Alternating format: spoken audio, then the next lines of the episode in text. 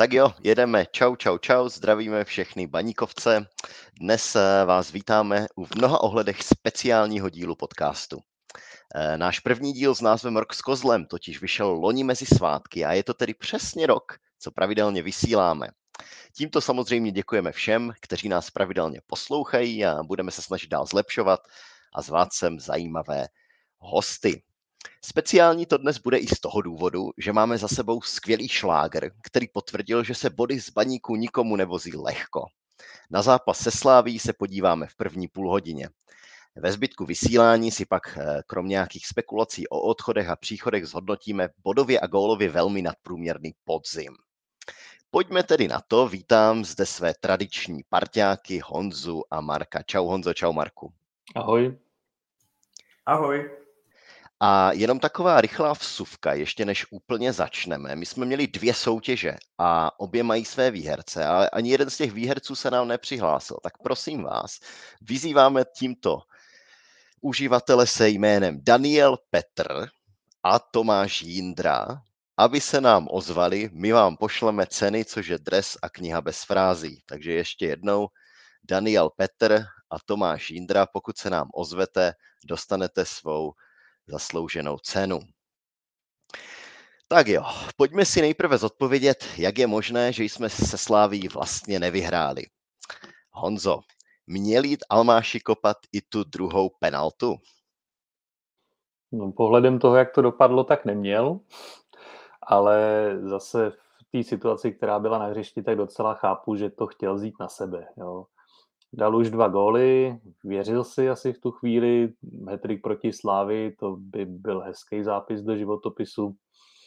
A, a vlastně ty hráči, kteří jsou určení, tak už někteří na hřišti nebyli, takže prostě cítil se na to, šel na to, ale obecně si myslím, že ta druhá penalta, když jde ten samý hráč na druhou penaltu v jednom zápase, takže to je docela, docela těžká situace. Takže Bohužel se to nepovedlo, no tak uh, mohl být velkým hrdinou, takhle trochu menším hrdinou, ale jak vlastně bylo vidět i z té sebereflexe, kterou měl v rozhovoru, tak uh, jsou to prostě situace, které pak jako oddělují ty uh, silné hráče od těch slabých a tak, jak to pojal on, tak jsem měl pocit, že on patří k těm hráčům, kteří se s ním vyrovnají. No, přesně tak, optikou toho, jak to dopadlo, na ní neměl, ačkoliv je jednoduché to teďka hodnotit, hodnotit zpětně. Pro mě je asi mm, důležitější si říct, že uh, na hřišti už nebyli, nebyl ani jeden z dvou klasických exekutorů, uh, kteří přitom nastoupili v základní sestavě.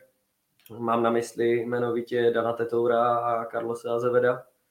A to je asi spíš, spíš nějaká otázka, a uh, Laco se toho zhostil.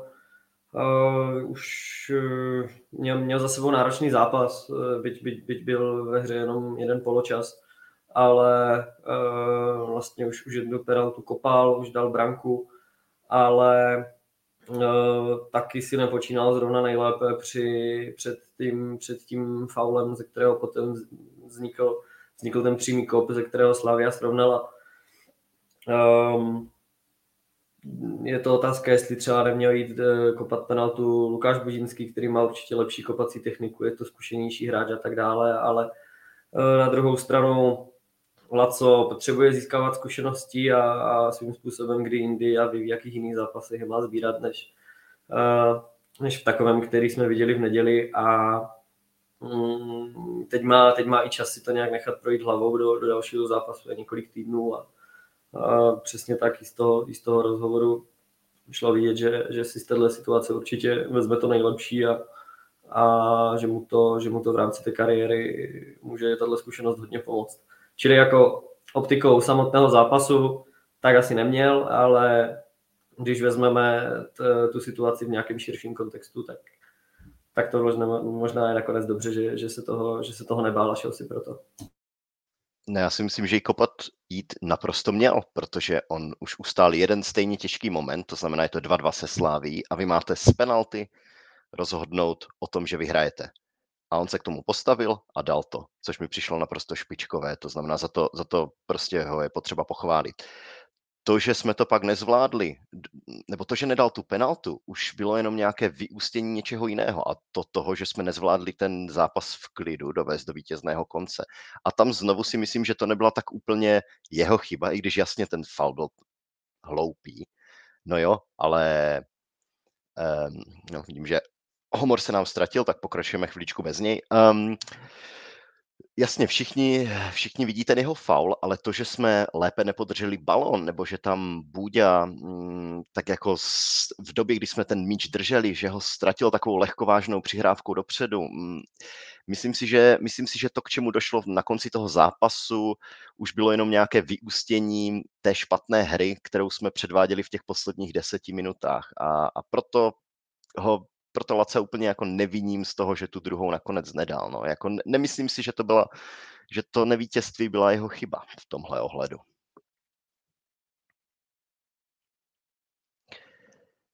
Dobrá, vidím, že eh, nikdo z vás nechce nic dodat, tudíž plynule navážu dotazem od stydícího se anonyma z Twitteru.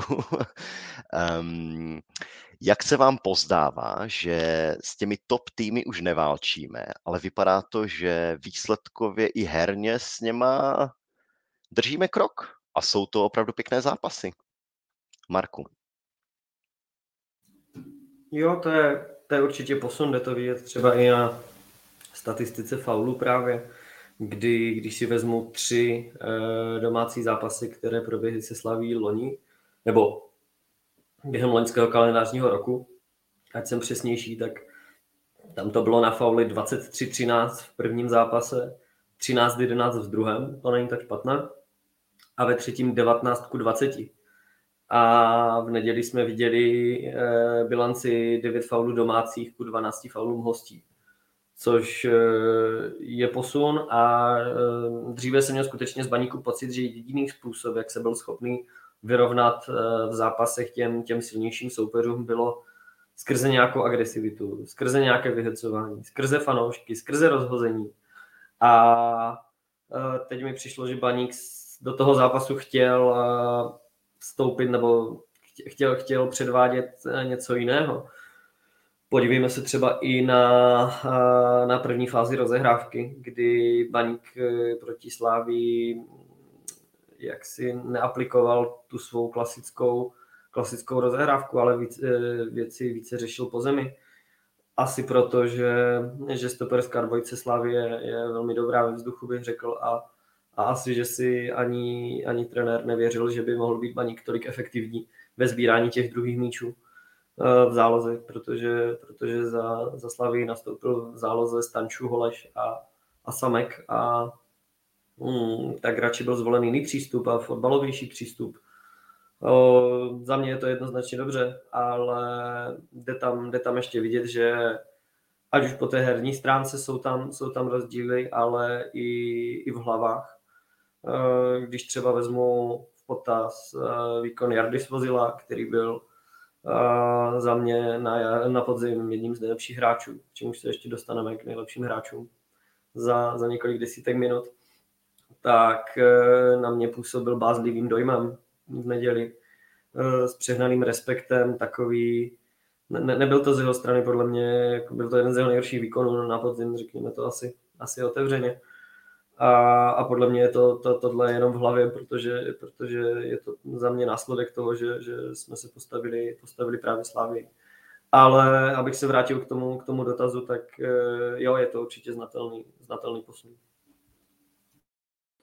No, já myslím, že je to vlastně i daný tím, že se přesunulo to, přesunulo to, kde vlastně baník má na hřišti kvalitu. Že zatímco vlastně v minulosti jsme spíš uh, sázeli na to, že tu kvalitu jsme měli v defenzivě, kde jsme byli silní v soubojích, což pak svádělo k tomu, že se ty zápasy hrály vlastně tak, že jsme především chtěli eliminovat zbraně soupeře a pak spolehat na něco vepředu, tak teďka tím, že jsme velmi posílili tu ofenzivní část, a že se snažíme spíše ty branky střílet soupeřům, tak prostě se tím i posunulo to těžiště hry i v těch zápasech proti těm silným soupeřům, takže to je jedna z těch příčin, kterou tam vidím já.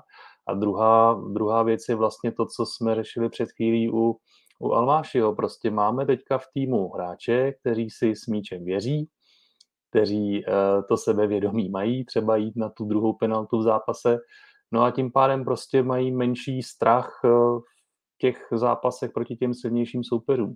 Ještě se nám nedaří držet to celý ten zápas, možná, možná uh, ty vstupy do těch zápasů prostě pořád jsou s takovým respektem, že čekáme, až ten zápas se rozeběhne, dostane, dostane nějaký ráz, to vlastně se opakovalo. No ale jak, abych použil své oblíbené spojení, takže Baník je emoční tým, tak ve chvíli, kdy, ve chvíli, kdy uh, ten zápas ty hráče vtáhnul, tak uh, jakoby prostě přestali vůbec uvažovat o nějakém strachu, a z čeho jsem byl absolutně nadšený, ve chvíli, kdy jsme hráli proti deseti slávistům, tak ten strach jsem cítil z nich.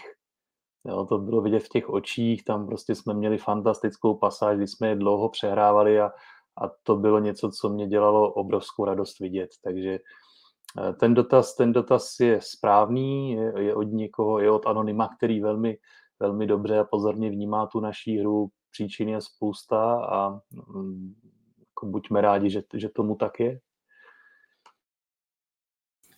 Akorát, akorát, jak jsi mluvil na začátku o, to, o tom přesunutí té kvality, tak um, spíš, spíš je to o tom, že se Baník nebyl schopný dostat výš, nebyl schopný podržet balon výš a to, to je, ani, ani ho tam dostat kvalitně a to si myslím, že právě souvisí s těma jako obranýma řadama. Že i to, že jsme posílili v obraně, že, že najednou tam máme, tam máme NDFho a máme tam hlavně, hlavně Davida Lišku místo, místo Zia tak eh, to, to, to dělá taky obrovský rozdíl, protože, protože jsme schopni lépe hru kontrolovat při, jeho zisk, při zisku míče. Um, umíme uh, buď efektivně podržet, ale charakteristikou baníku jako mužstva po, po zisku míče je jednoznačná aktivita nahoru a tam uh, umíme, umíme přesně, přesně najít, najít své spoluhráče a, a něco z toho dál vytvořit. Jo, já rychle navážu na to, co říkal Honza s tím, um, že viděl strach v očích slávistů, to se mi, ten obrat se mi velmi líbí. um, já jsem dlouho volal z toho laického fanouškovského hlediska potom, aby jsme doma ty týmy uměli zmáčknout, jako citron, jakože mít tam pasáž a prostě k ničemu nepustit. A teď se to děje i s těma nejsilnějšíma. Třeba z Plzní to bylo díky tomu, že oni už si tak trošku mysleli, že to mají v kapse, tak přestali hrát.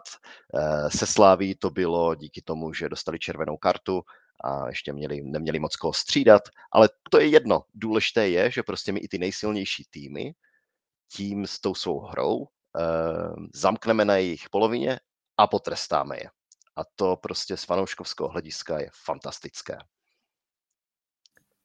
Já s tebou sice Honzi souhlasím, ale mám tady takovou jako kacířskou myšlenku trochu. A týká se to těch domácích zápasů s Plzní a se Sláví, které měly v mnoha ohledech zhodný průběh. 0-2 eh, v poločase a potom, potom výbornou, výbornou druhou půli a, a e, výslednou, výslednou remízu. A sám si kladu otázku, jestli Baník v těch druhých poločasech nehrál tak dobře jenom proto, že ten výsledek byl v poločase 0-2 a e, zda by byl schopný předvést takové výkony, kdyby, kdyby ten výsledek byl třeba remízový nebo, nebo i vedl, protože myslím si, že ten průběh toho utkání má skutečně značný vliv potom na, na to, jak se Baník chová v, těch, v té, v té druhé, druhé části. Uh, jinými slovy, Baník už nemá co ztratit. Baník e, vystřídá ofenzivně, jde zvýšit tlak do vápna a, a tak dál a tak dál, ale a potom, potom i dejme tomu s nějakým štěstím, byť teda jako se mu jde naproti, což je to spíš nějaký, nějaký výsledek uh, určitých kroků, tak, uh, tak potom toho soupeře zmáčkne, ale myslím si, že ještě Baník není tam, aby dokázal soupeře mačkat jenom i, i v jiných situacích, než v těch, kdy vychází z toho, že nemá co ztratit. Mm-hmm. Já, na to, já na to navážu tím dalším dotazem, co jsme měli připravený, protože já jsem moc nepochopil, eh, proč vlastně, když my třeba jsme schopni hrát, hm, dejme tomu proti Sláví, když po vyloučení Martina Fila, to znamená o jednoho hráče míň a jsme schopni předvést pořád výborný výkon, jak je možné, že oni eh, bez toho Oscara takhle vybouchli? Teď máš jednoho hráče méně, si prostě dobrý manšaft, tak přece bys měl hrát úplně normálně, ještě jakože manšaft kvality Slávie by vlastně neměl tohle dopustit. Tak co jsme jako tam udělali správně, jako co, co ten baník, kde našel nějaký faktor X, nebo co, co, co, co jsme tam udělali za magii, že, že, že jsme je takhle vygumovali. Nevím, kdo si to, vemte si to někdo, Honzo. Já si to klidně vezmu. No, podle mě už vlastně to, co popisoval Marek, jo, tak ukazuje na jednu věc, že tady často voláme potom, aby existoval nějaký plán B, ale podle mě právě ty zápasy, které jsme dokázali jejich, jejich eh, špatný vývoj dovést k remíze nebo zvrátit, tak ukazují, že, že plán B existuje a podle mě prostě slavistická uh, letka, ne, slavistický slavistický trenerský štáb eh, nebyl na tu variantu, kterou jsme hráli druhý poločas připraven, protože my jsme vlastně přešli do rozestavení 3-4-1-2, podle toho, jak se většinou ty hráči popisovali. Tam byla hrozně zajímavá role, kterou dostal Sor, protože on vlastně nehrál z kraje, on vlastně se nejčastěji pohyboval na takovém levém středu a přebíhal křížně doprava přes tu obranu, takže vlastně tam se neustále vytvářely situace, kdy ti obránci slavističtí nevěděli, jestli mají hrát na toho hráče, který obvykle v tom prostoru je, nebo se chytnou toho Sora. A to jim dělalo strašný problémy. A, a podle mě to je, to je třeba pak slabina těch týmů, který mývají perfektní přípravu na soupeře, jsou připravení na různý scénáře toho zápasu a pak, když ty hráče vystavíte tomu, že na tom hřišti se děje něco s čím, e, na co vlastně nebyli připraveni, tak oni tím, že většinou tu přípravu dostávají jako perfektní, tak najednou se ocitnou v takové, v takové trochu bezradné situaci a, a ten baník v tu chvíli hrál rychle, hrál dobře, výborně tam vlastně ti, uh, ten, ten Juroška otevíral ten prostor, že opravdu tahal zase ty stř- z toho středu ty hráče ke kraji, tím, že se tam hodně vysouval. No a ti slávisti si vlastně nemohli, nemohli na to zvyknout a v tu chvíli asi v sobě uh, otevřeli takový ten pocit, že ten zápas se nevyvíjí dobře. Vedete 2-0, najednou 1-2, 2-2, červená karta, teďka i těch pár lidí, kteří tam na tom stadionu mohli být, tak spustili ty bezvadné pokřiky, který, kterýma se eh, tyhle mužstva vítají v Ostravě. Takže mm, ocitli se prostě v situaci, která pro ně není typická. Vlastně vůbec pro ně není typická i v těch zápasech se silnými soupeři v evropských pohárech a, a tím byli zaskočení. Takže mm, za mě za mě to byla výborná reakce eh, toho baníkovského kádru i trenérského štábu, který, který tuhle taktiku do druhého poločasu připravil. Jestli ta otázka tedy zněla, co, co, baník, co baník udělal dobře, tak je to ta reakce v poločase, že jo? A pojďme se na ní, pojďme se na ní asi podívat trochu blíž. Um, Sor tam udělal velkou neplechu, jak už, jak už on zmiňoval, to už, to už nebudu dál opakovat, ale, ale bylo tam dobré dostat hráče, který svojí rychlostí udělá, uh, udělá teda nějakou, nějakou neplechu, nějaký bordel uh, v té, té, té obraně. Slávě bude první v souboji získat třeba na sebe nějaké fauly, což třeba byla právě, právě potom ta penalta. A důležitá byla změna rozestavení, že se přeplo ze čtyř, čtyř obránců na tři, jak jsem říkal, dostřídal se Laco Almáši, zvýšil se tlak, eh, tlak do vápna. Eh, co se týká hráčů, kteří šli dolů, tak eh, Kuzmanoviče jsem, jsem chápal třeba, proč šel dolů, byť se dostal do nějakých zakončení, ale třeba tam dvakrát dvakrát ztratil míč na středu hřiště při, při rozehrávce, při přejímání balónu a, a potom z toho byla jako nepříjemná situace, tak to si myslím, že mohlo být třeba, třeba způsobeno i tímhle.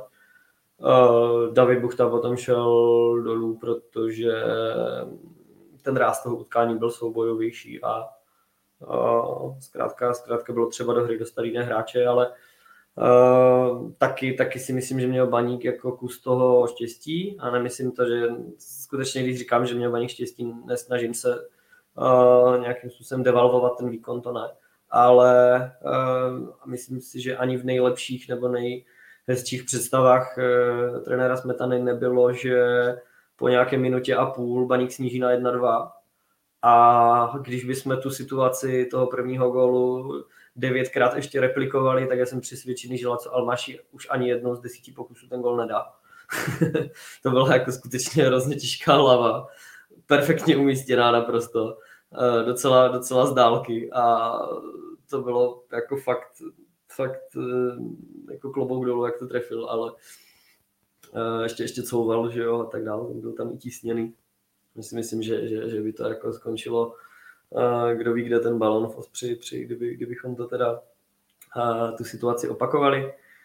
A ještě bylo, byl dotaz Honzy, si říkal, um, proč se to té Slavce začalo tak sypat.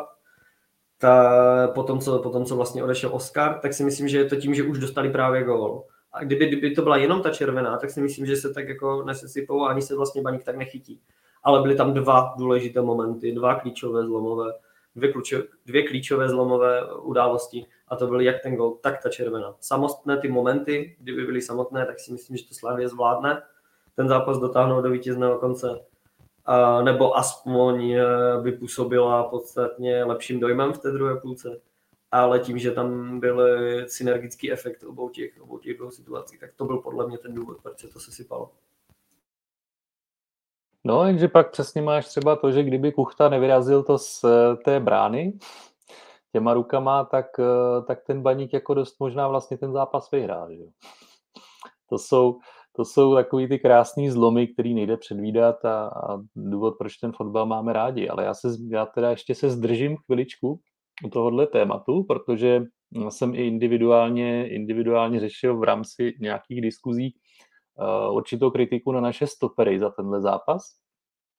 Se sláví, ale já si myslím, že oni byli vlastně uh, taktickými pokyny vystaveni, nekomfortní, vystaveni do nekomfortní situace, protože oni často vlastně v tom prvním poločase zejména se dostávali pod, ten, pod ty tlak těch vystupujících slávistů, zkracovala, zkracovala se ta vzdálenost, tím se jim zmenšovaly možnosti, jak to můžou zahrát, ale podle mě to byla součást taktiky, že oni měli ty míče vyvážet, měli je díl držet, opravdu poctivě to rozehrávat, dávat míče vlastně dost po zemi dopředu. A myslím si, že to nebyla náhoda, protože Baník vlastně to praktikoval i v těch předchozích utkáních proti Českým Budějovicím například. A, a vlastně byly tak trochu teda obětí té taktiky, která ale celkově pro tým byla správná, protože přesně to vytvářelo ty situace, se kterými ta Slávě možná úplně tolik nepočítala, že je bude baník na hřišti vytvářet. Jo, určitě, akorát kdyby měli stopeři nebo vlastně všichni hráči e, zažitější rozehrávku po zemi a tak dál, tak by, tak by se nedostávali stopeři do tolik nekomfortních situací, ale bylo by to pro ně denní chleb. Um, no a proč jsme, proč jsme ten zápas nedovedli? On, on ten dotaz teda padnul už včera v Tikitace, takže uh, nám ho Tiki taka ukradla, ale proč jsme prostě těch 10 minut eh, nedrželi míč eh, na svých kopačkách a prostě to nedohráli tím, že jsme si přihrávali zprava doleva po 10 minut. Um, kdo tam je první? Honzo. No, a nevím, já se, já se budu muset na ten pořad podívat. To jsem, to jsem nestihnul dohnat. A, ale já si myslím, že pak, eh, pak už vlastně jsme se trochu dostali do té situace, že hráči viděli, že zase prostě dotáhli ten zápas do nějakého stavu a jakmile potom, potom zase automaticky ta hlava člověka začne fungovat tak, že si můžou ty hráči začít říkat hlavně, abych neudělal chybu. A vlastně ve chvíli, kdy takové myšlenky se objeví, tak se podle mě zvyšuje pravděpodobnost, že člověk tu chybu udělá a jsou to přesně takové drobnosti, že zaspíte půl kroku, pak řeknete, no nemůžu to vypustit, tak zase uděláte jakoby ten rychlej krok nějakému hráči a pak už se nedokážete zastavit, je z toho faul a takhle ty, takhle ty věci vznikají, ale, ale mm, možná jsme se měli včera Marku zeptat.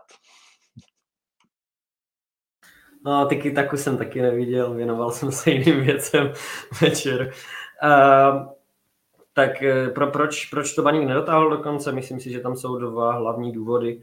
První je ten, že se jako baník bál vyhrát, když to tak řeknu. Nebo tak je to, je to prostě narážka na, na psychiku, myslím. Uh, baník už prostě všichni víme, že hrozně dlouho nevyhrál se silným soupeřem, neporáží je a doufám a věřím, že když se to poprvé povede teďka po dlouhé době, tak to může být v současnosti ten, ten zlomový bod, kdy, kdy baník eh, tyhle zápasy začne zvládat lépe i třeba v těch prvních poločasech a tak dál, protože bude mít za sebou to jako vítěznou zkušenost a že tohle jde a jde to zlomit. Když to svým způsobem, když to tak řeknu, tak eh, teďka mají kluci za sebou zážitek, kdy hráli proti devíti slávistům a stejně to nevyhráli. Jo? nebo dá se na to tak pohlížet. Na druhou, nebo doufám, že to na to tak nepohlíží a byl bych nerad, kdyby na to tak pohlíželi, ale pohlížet se na to tímhle způsobem dá. Uh, druhá, druhý důvod uh, byl, že už to bylo takové značně chaotické, uh, tím, že tam, už, tam už se stalo prostě v tom zápase tolik věcí, to bylo jako situací na tři zápasy, že už bylo složité udržet nějakou chladnou hlavu a, a tak dál. Byl bych jako zvědavý, jak by ten zápas vypadal ještě, kdyby tam byli lidi, protože už tak to byl totální chaos potom. Nebo ne totální, ale už šlo zkrátka vidět, že ta struktura nebyla, nebyla tak držena. A myslím si, že se ukázalo, že má Baník eh, pořád docela málo možností ve středu zálohy. A byl tam totiž ještě jeden slot na střídání. Eh, otázka je, zda se dal využít, měl využít, neměl využít. To je, to je otázka, protože zase to trošku uh, za stavu 3-2 uh, by to uh, rozkouskovalo hru. Byl by čas možná předat nějaké pokyny, uklidnit hráče. Problém je, že zkrátka ve fotbale není timeout. Kdyby ve fotbale timeout byl, jsem přesvědčený, že by to paní vyhrál. Ale uh, mi tam chyběl potom ještě nějaký, nějaký typ záložníka, uh, když to tak řeknu za Lukáše Budinského, protože on se, on se tam sice v tom zápase vyplatil, je to hráč, který, když baník tlačí a uh, nemusí hrát, hrát tolik bez balónu, tak je platný, Ostatně, ostatně on byl exekutorem toho rohového kopu, ze kterého potom Laco trefil, nebo trefil, kterého potom vychytal Kuchta. Ale v momentě, kdy Baník už zase vedl, tak proti natolik fyzicky našlapanému manšaftu a soubojovému a běhavému, tak e, ten Lukáš e, zkrátka není úplně tím vhodným hráčem. Ono by to možná mohlo vypadat zvláštně, že ho trenér po deseti minutách sundá, to chápu ale tím způsobem proč ne? Proč to neudělat? Proč do toho tímhle způsobem neříznout, když, když jde o tak hodně? Ale ta možnost už tam zkrátka na střídačce nebyla. Ne co se týká slotu, ale skutečně co se týká hráčského materiálu. Ale jenom k tomu úvodu, já bych to právě pojal úplně jinak, než že nedokázali jsme porazit Slávy v devíti. Jo. Já bych to pojal, nebo tak bych to aspoň opakoval hráčům, podali jsme tak dobrý výkon, že jsme donutili Slávy do devíti. Jo, to Jo, to je jenom o perspektivě. Já jsem jenom jako zmínil i to, i to nejhorší možnost, jak to ten hráč může vnímat. A říkám, doufám, že, doufám, že k tomu takhle nebudou přistupovat, ale spíš uvidí, podívejte se, jsme krok po kroku tomu blíž a blíž. Už chybí jenom takhle maličko a budeme tam. To bude jako mnohem lepší, když tomu hráči budou tímhle způsobem přistupovat, než že my už fakt nevíme, co máme dělat, abychom neklepli. To, to by bylo špatně. Jo, v to taky jako doufám, že, že to bude prostě obrovská motivace do jara, aby jsme to opravdu zlomili, že už víme, už víme, že prostě i toho nejlepšího můžeš mít na lopatě a já věřím, já si dokonce myslím, že se to v jednom tom zápase povede, že třeba na té Spartě tam, že, že je bouchneme. Uh, dobře, um, ještě poslední dotaz k té Slávii. Myslíte si, že to byl nejlepší poločas pod trenérem Smetanou? Marku.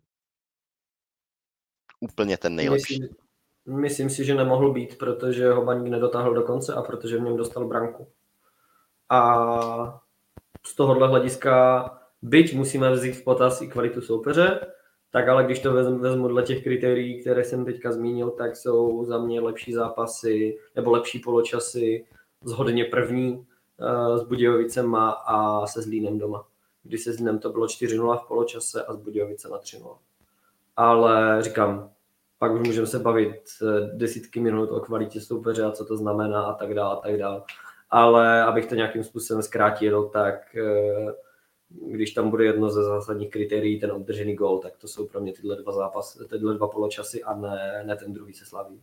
A možná třeba uh, tím pádem, když se zase vrátím k zápasu z Plzní, ještě mě napadlo, tak uh, radši druhou, druhou půlku z Plzní, než druhou půlku se slaví, protože no už ze zřejmých důvodů, už to opakovat nebudu.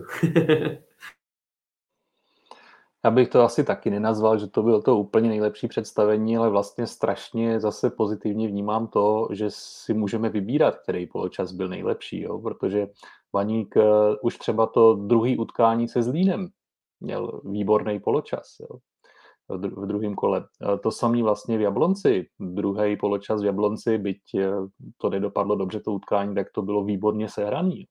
A takhle bychom zjistili, že že bychom vlastně mohli se bavit téměř o každém druhém utkání baníku, že tam byly věci, které se nám líbily a, a to, je, to je vlastně hrozně fajn. No. Jo, já bych to klidně i za nejlepší poločas označil i, díky tomu, že to byl vlastně šlágr kola, um, že to bylo proti prvnímu, že jo, proti mistrovi, a že to bylo vlastně poslední utkání a poslední poločas toho podzimu. Všichni se na to dívali a tohle jsme tam předvedli. Takže svým způsobem tady z toho pohledu by se to klidně jako nejlepší poločas nazvat dalo. Jo, rozhodně dobrá reklama na baník, no. Teď, tak, teď nás asi napadlo všechno to samé, že vlastně v minulosti ti, kteří baníku nejsou přímo fanoušci baníku, tak by asi neříkali po zápasech Vaníku, to byla reklama jako na Českou ligu. Jo. A, a to je jako pěkný taky slyšet. No. Dobrá, my se přesuneme k dalšímu tématu a tím bude hodnocení podzimu, takže vrhneme se na to hoši hlavou napřed. Jakou známku byste dali trenéru Smetanovi a proč? Uh, je, a podotázka, je tam vidět nějaký posun za, za podzim? Honzo. Tak co se týká trenéra Smetany, tak já bych, já jsem dneska hrozně pozitivní, takže v tom budu pokračovat, dal bych mu jedničku, ne jedničku s hvězdičkou, protože chyby se samozřejmě dají najít a dají se najít, ale vždycky na každý práci. Ale proč bych mu dal tu jedničku, tak eh, proto mám hlavně tři důvody. První důvod je bodový zisk, který máme, Druhý důvod je eh, počet branek, kolik jich střílíme. A třetí důvod je, že eh, je to trenér, kterému se podařilo eh, zvýšit hodnotu hráčů, kteří v baníku jsou. Super, to bylo, to bylo stručné. Já jsem měl připravené, mě je to trošku líto, já jsem taky měl připravené, že budu pozitivní dneska a že mu dám jedna mínus.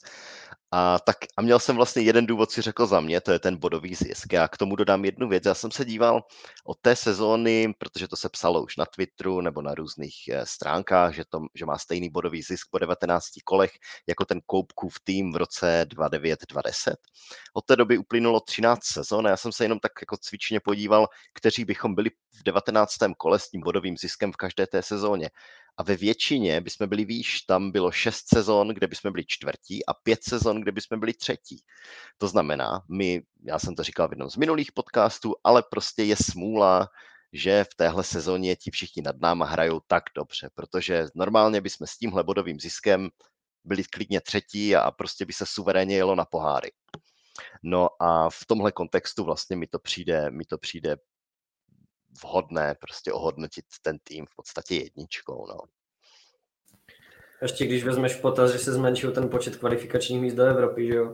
Kdyby to bylo těch původních pět, tak jako už takřka víme, že do těch pohádů baník jde. I když pak by ještě byl ten, kdyby skončil baník pátý, tak by mohl být ten e, finálový zápas s tím vítězem té prostřední skupiny a tak dále, ale to už do toho nebudem, nebudem asi zabředávat. A já budu pokračovat v tom hodnocení. Já bych asi nechtěl hodnotit trenéra Smetanu, protože to není jenom o něm a přijde mi, že když se o něm pokaždé bavíme, nebo když, když otevřeme tu debatu o něm, tak je to jako kdybychom ho spochybňovali a to bych, to bych nechtěl. A takže dám... Zase ti to trošku šustí. Pardon, mám to zopakovat, co? Nemusíš. Dobře, tak Stejně to nebylo určitě nic zajímavého ani důležitého, takže eh, když přejdu k tomu, k tomu hodnocení mužstva celého, nejenom, nejenom trenéra, tak uh, už doufám, že jsme si všichni zvykli, že já bývám spíš ten uh, přikřejší a, a, a, a přísnější a striktnější. Buď zlej. A ten, ten, ten zlý polda, ano, klasicky. A tak kdo jiný by to měl být než ten plešatý, že jo, zase na druhou stranu, to si řekněme. uh, já dávám dva minus baníku. Uh, zní to docela tvrdě, jsem si toho vědom, ale o celý jeden stupeň musím strhnout baníku známku za představení v poháru, protože ani jedno z těch tří vystoupení nebylo dobré. První dva zápasy byly proti třetiligistům a v obou z nich baník po 90, po 90 minutách zremizoval a zápas překlopil na svoji stranu až v prodloužení a Potom v osmi finále na něho nečekal složitý los, hrál doma, hrál s Hradcem, který byl ještě ke všemu oslabený a, a doma po 90 minutách dokonce prohrál. A můžeme říct, že to jsou jako jenom tři zápasy v rámci toho podzimu, ve kterém bylo zápasů celkem 22, ale vezměme v potaz, že je to celá soutěž. A v celé té soutěži podle mě Baník nezahrál ani jednou dobře a dá se říct, že, z ní, že v ní v podstatě vybouchnul. A vezměme ještě taky v úvahu, že to je ta soutěž, do, přes kterou se baník eh, nejjednodušším způsobem dostane do poháru. Takže to je za mě jako obrovská kanika. A mínusko dávám za to, že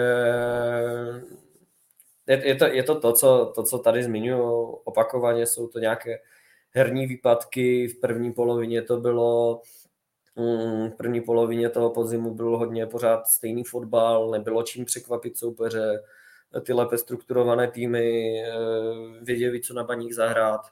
Ehm, třeba velmi podobný způsob obrany stále, co se týká, co se týká té, té napadající linie, nebo, nebo odkud, se, odkud se začalo bránit. Vždycky je to těch 10-15 metrů za, uh, za půlku. Myslím si, že baník by měl být tady v tomhle variabilnější a mít, mít více zbraní. Ale dejme tomu, že to mínusko je také motivační spíš, ale, ale o celý ten stupeň dolů to zkrátka musím dát za ten pohár. Dobře, teď se přesuneme k hráčům. Um, řekněte mi, kdo byl podle vás na podzim nejlepší a zdůvodněte ten výběr. Hmm, Honzo. No, uh, když se na to podívám okem celé, celého toho podzimu, tak uh, mně vychází jako největší opory nebo hráči, na který, na který byl největší spolech a měli stálou výkonnost, tak dva a to je Jarda Svozil a Dante Tour. Dante Tour podle mě byl hráč, který měl největší vliv na výsledek, že když nemohl e, do zápasu nějak zasáhnout, takže to bylo nejvíce znát na e, představení baníku. Ale pokud by strval na tom, že musím označit jednoho, tak bych označil e, Jardu Svozila. A to mimo jiné z toho důvodu, že pokud se nemýlím, tak ze všech hráčů baníku odehrál na podzim úplně nejvíc moc se v té výpovědi lišit nebudem. No.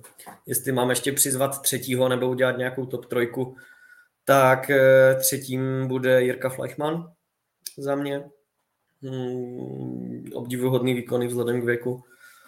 A mm, už bych se fakt hodně opakoval, jenom to, co, to, co Honza říkal.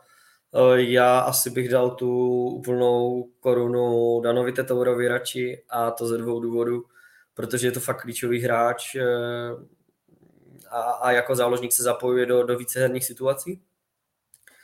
A třeba, byť ho vnímáme spíš jako ofenzivního hráče, tak skutečně podívejme se na jeho čísla, na jeho přínos do defenzivy, na počet jeho získaných míčů a tak dál. To je, to je fakt skvělé. Vím, že v polovině sezóny určitě měl i lepší defenzivní čísla než Filip Kaloč třeba. A myslím si, že to bude taky teďka na konci sezóny. A Uh, takže radši mu. A ještě další důvod, proč, proč, proč to dát Tetimu je, že přece jenom je to ofenzivnější hráč než, než stoper a já chci dávat tyhle ceny radši ofenzivním hráčům, protože to znamená, že že se baníku daří líp, než, než když se to vždycky dávalo Ziovi a Laštimu a to znamená prostě, že jsme byli zatlačení a, a tihle hráči uh, nás, uh, nám, nám uh, vytrhávali vždycky ten, ten spaty nebo už, už to hasili na, často na poslední chvíli. takže radši tety, ale, ale všichni, všichni tři, které jsme zmínili, mají za sebou super podzim. No já jsem si říkal, že zkusím trošku překvapit, ať je to zajímavé a dal bych to Lacovi Almášimu za to, že, že to je prostě super střelec. Osm gólů, to hovoří za vše. Um, doufám, že se mu stejně bude dařit na jaře a vlastně teď to, zdálo se, že třeba ta forma v některých zápasech nebyla úplně taková, no jo, ale zase naskočil proti Slávii a málem dal hetrik. Takže hm, kdyby nebylo té Slávie, tak bych ho asi vynechal, ale tím, že to jakože potvrdil, tak vlastně, tak vlastně bych to dal jemu.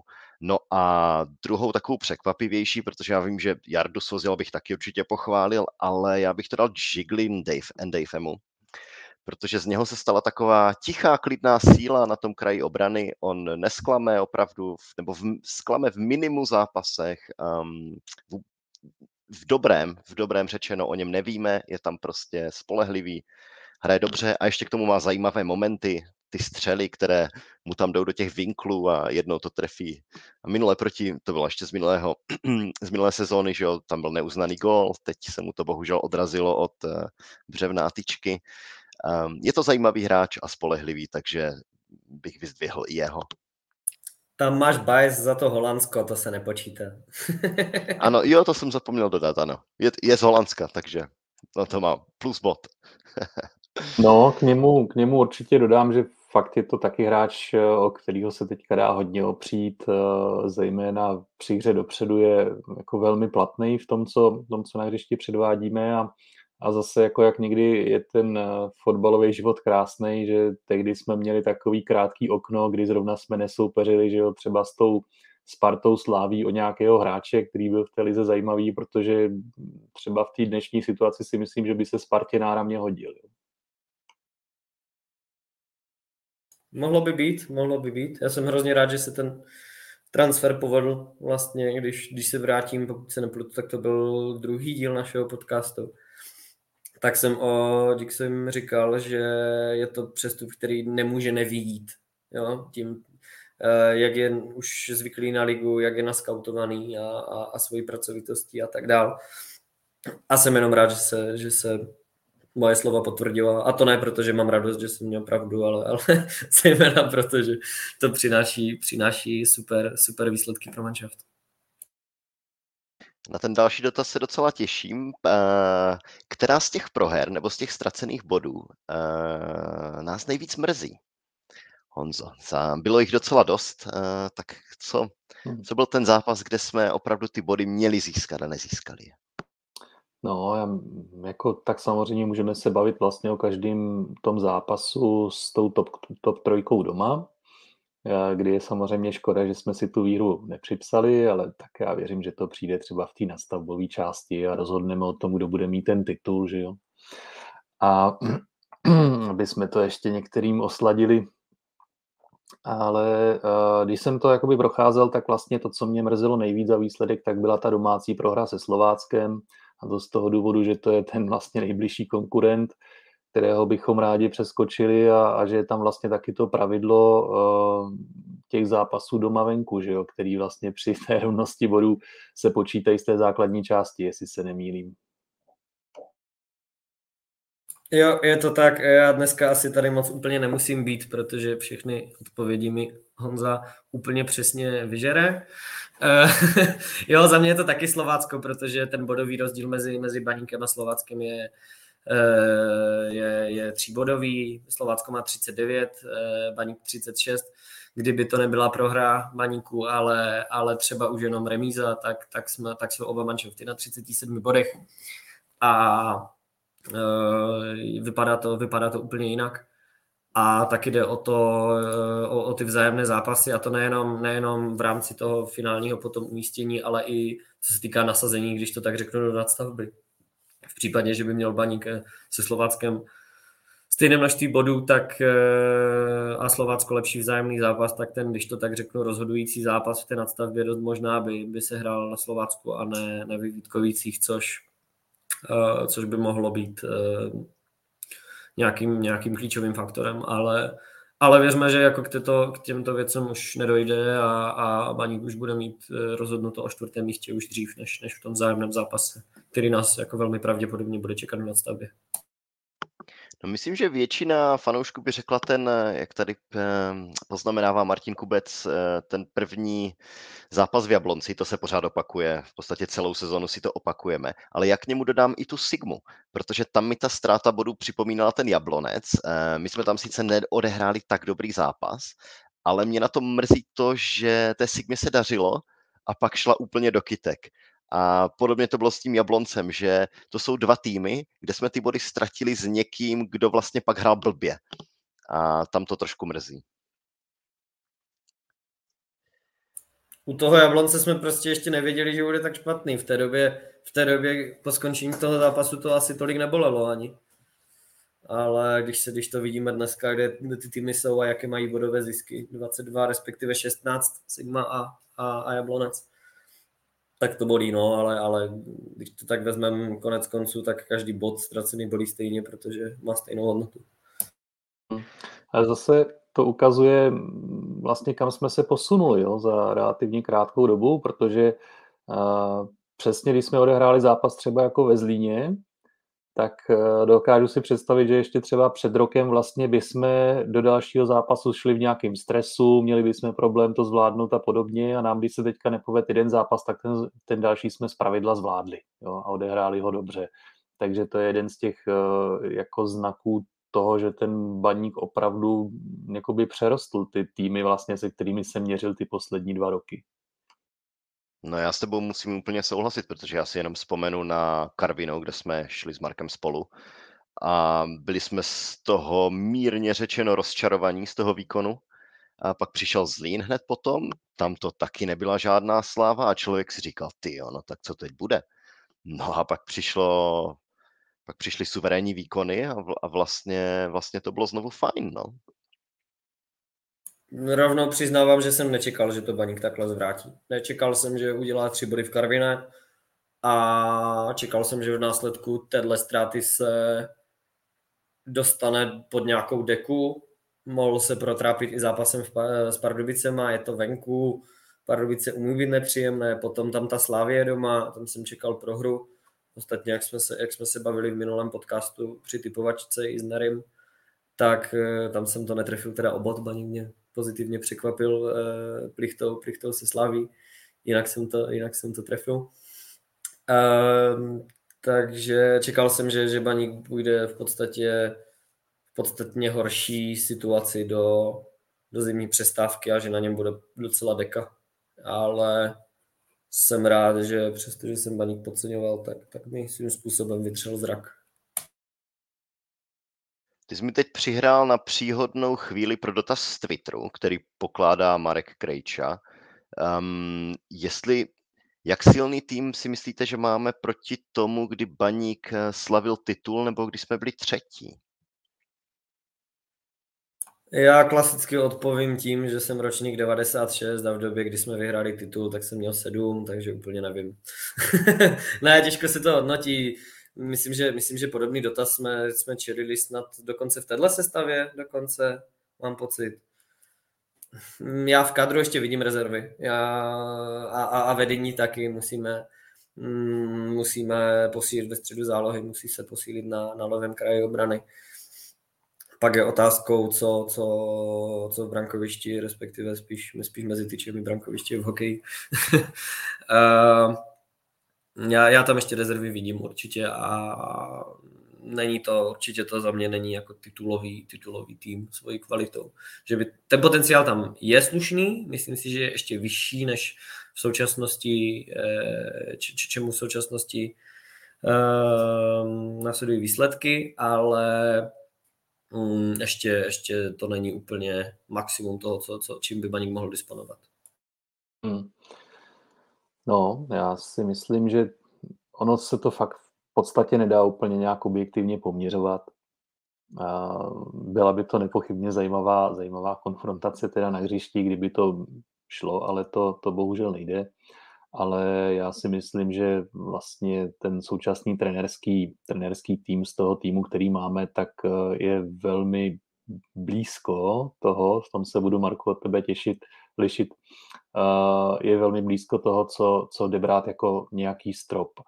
Nemyslím si, že kdyby tam byl nějaký jiný trenér, zkušenější trenér, že bychom byli schopni získat nějak výrazně větší bodový zisk, který by nás posunul třeba výš než na úroveň toho Slovácka, takže si myslím, že víceméně to postavení toho týmu v tabulce odpovídá tomu, jaká je aktuální kvalita toho týmu, ale myslím si, že ten tým je, že, že ten tým je eh, velice dobře skládaný trpělivou prací každým přestupním obdobím a, a, a že nepochybně ty, ti lidé, kteří jsou za to zodpovědní, tak uh, se pokusí udělat všechno pro to, aby na jaře ten tým minimálně udržel uh, tu uh, kvalitu, tu výkonnost, kterou měl teď na podzim a ideální samozřejmě zase o kousek dál posunul.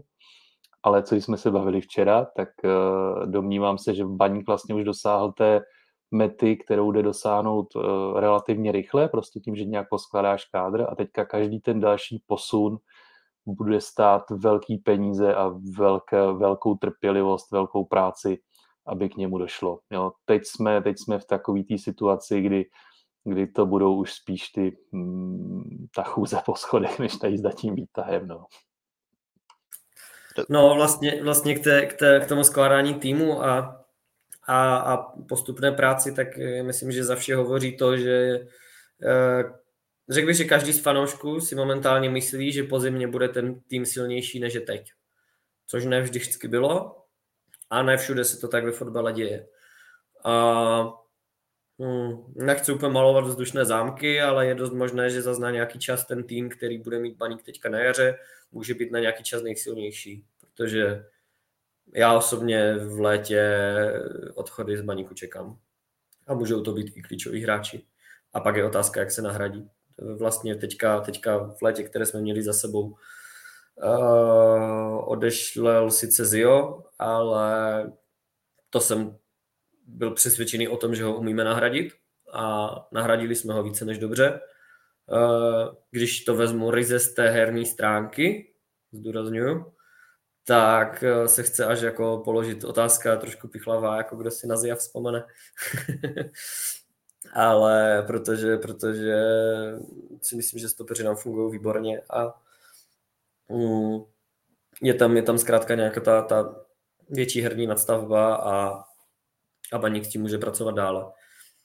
Takže jo, chtěl bych určitě chtěl jako mm, dělat poklonu Eh, lidem, kteří jsou baníku zodpovědní za, za skladbu kádru a jsem zvědav, jak se to, jak se to posune v tom dalším přestupovém období, mm, což asi i trošku poodhalíme ještě za chvíli. Dobře, pojďme to poposunout um, a teď můžete být stručnější v těch odpovědích. Jak hodnotíte ty letní posily? A zač- vezmeme si je jednoho po druhém. Začneme u Ládíka Almášího. Uh, Marko, prosím tě, začni ty. Mm, za mě dvojka. Je to určitě povedený přestup. Dal spoustu gólů, má 8 plus 2, pokud se nepletu v lize, ale měl tam dva docela výplatky formy, bych řekl, ze kterých se ale rychle, rychle oklepal. A měl tam podle mě docela dost loženek, které nedal. Ať už si to vezmeme třeba v Pardubicích netrefil bránu z malého vápna, pak si myslím, že se Spartou tam něco bylo Eh, v poháru s Hradcem, jako bylo, byly tam situace, které by jako úplný zabiják asi, asi řešil, řešil lépe, takže za mě dvojka. Ale jako pěkná dvojka, já jsem byl s dvojkou vždycky spokojený ve škole. Eh, taky, taky bych to hodnotil dvojkou. Eh, myslím si, že to je perfektně povedený přestup, ale jsou tam detaily, na kterých je ještě třeba pracovat a přijde mi, že se na nich pracuje klasicky, co vidím, kde došlo k posunu, tak ano, teď po Slávii to vyzní, vyzní zvláštně, ale on často dělal zbytečné útočné fauly. Jo, čímž to tomu týmu soupeře zjednodušoval a, a v těch v té poslední, poslední části toho podzimu, podzimu si to hodně hlídal a, a omezil to. Pořád teda patří mezi, mezi často faulující hráče, což ale bohužel jakoby ti hráči, kteří mají ten větší zrůst, tak jim, jsou jim často pískány vlastně kontakty že jo, s někým, kdo, kdo je lehčí, menší, takže na to trochu trpí, že jo, Poznar by mohl vyprávět, nebo nebo někteří další, další urostlí hráči. Je to příklad toho, že někdy, někdy vlastně dobře, když se nepovede přivízt toho hráče, který ho tým chtěl nejvíc, že není to prostě exaktní věda, nedá, se, nedá se odhadnout, jak to bude fungovat dohromady a, a jako Laco je určitě jeden z těch strujců toho úspěšného podzimu. Jo, protože Baník přesně si koupil útočníka pro to, co chtěl hrát, nebo co chce hrát. A proto, proto to takhle sedí. Já osobně vždycky, když nějakým způsobem v hlavě stavím manšaft, jakýkoliv, nebo když prostě přemýšlím o fotbale, tak mnohem radši stavím manšaft na míru útočníkovi, než aby se útočník měl nějakým způsobem přizpůsobovat tomu týmu. Protože útočník bývá ten, který dává nejvíce branek a je třeba mu dát ten servis to nejlepší. A ještě, ještě jsem nezmínil u těch hlasových rezerv eh, práci bez míče, posuny při napadání a tak dále, tam třeba v porovnání s Jirkou Klímou, kdy už teda přecházím k druhému hodnocenému, tak eh, tam, tam je Jirka Klíma mnohem dál a mě obrovsky baví, jak, jak on pracuje bez míče. Obzvlášť třeba na podhrotu, to šlo vidět v těch 60 minutách, kdy tedy tam strávil proti českým Budějovicím. To byla fakt pecka, to jsem si vyloženě užíval a z většiny jsem sledoval jenom jeho. Tak pokud můžu, pokud můžu hodnotit Jirku Klímu já, tak uh, tam takovým tím nespravedlivým způsobem mu budu trochu nadržovat a dám mu jedna mínus, protože uh, přišel v trošku zanedbaném stavu, dokázal to dotáhnout a uh, patřil zase k těm hráčům, který vlastně pomáhali ty nejtěžší, zvládnout baníku ty nejtěžší chvíle kdy Baník prohrával nebo potřeboval střelit ten gól, takže zase ty jeho góly uh, sice jich dal méně než Laco, ale uh, často vedli k tomu, že Baník z toho zápasu odcházel s nějakým bodovým ziskem. Jestli já mám samozřejmě doplnit známku, protože jsem, jsem Klimiče jenom tak naťuknul lehce, uh, tak taky dám dvojku, protože mm, nemyslím si, že by měl dostat lepší známku než Laco, ale myslím si, že by fakt měli dostat stejnou, no, protože, protože ten přínos pro mužstvo měli obdobný. A mm, právě s, ohledem na ten pomalejší start do sezóny a na tu nedotrénovanost, tak právě proto třeba tu, tu trošku zhoršenou známku dostává, ale, ale kdyby si udržel, nebo jsem přesvědčený o tom, že kdyby mm, byl, byl už na začátku takhle připravený, jako je teď, tak, tak se bavíme o, o ještě lepším, lepším výsledku. Další na paškal Lukáš Budinský. Honzo. No, já dám trojku, což znamená dobrý.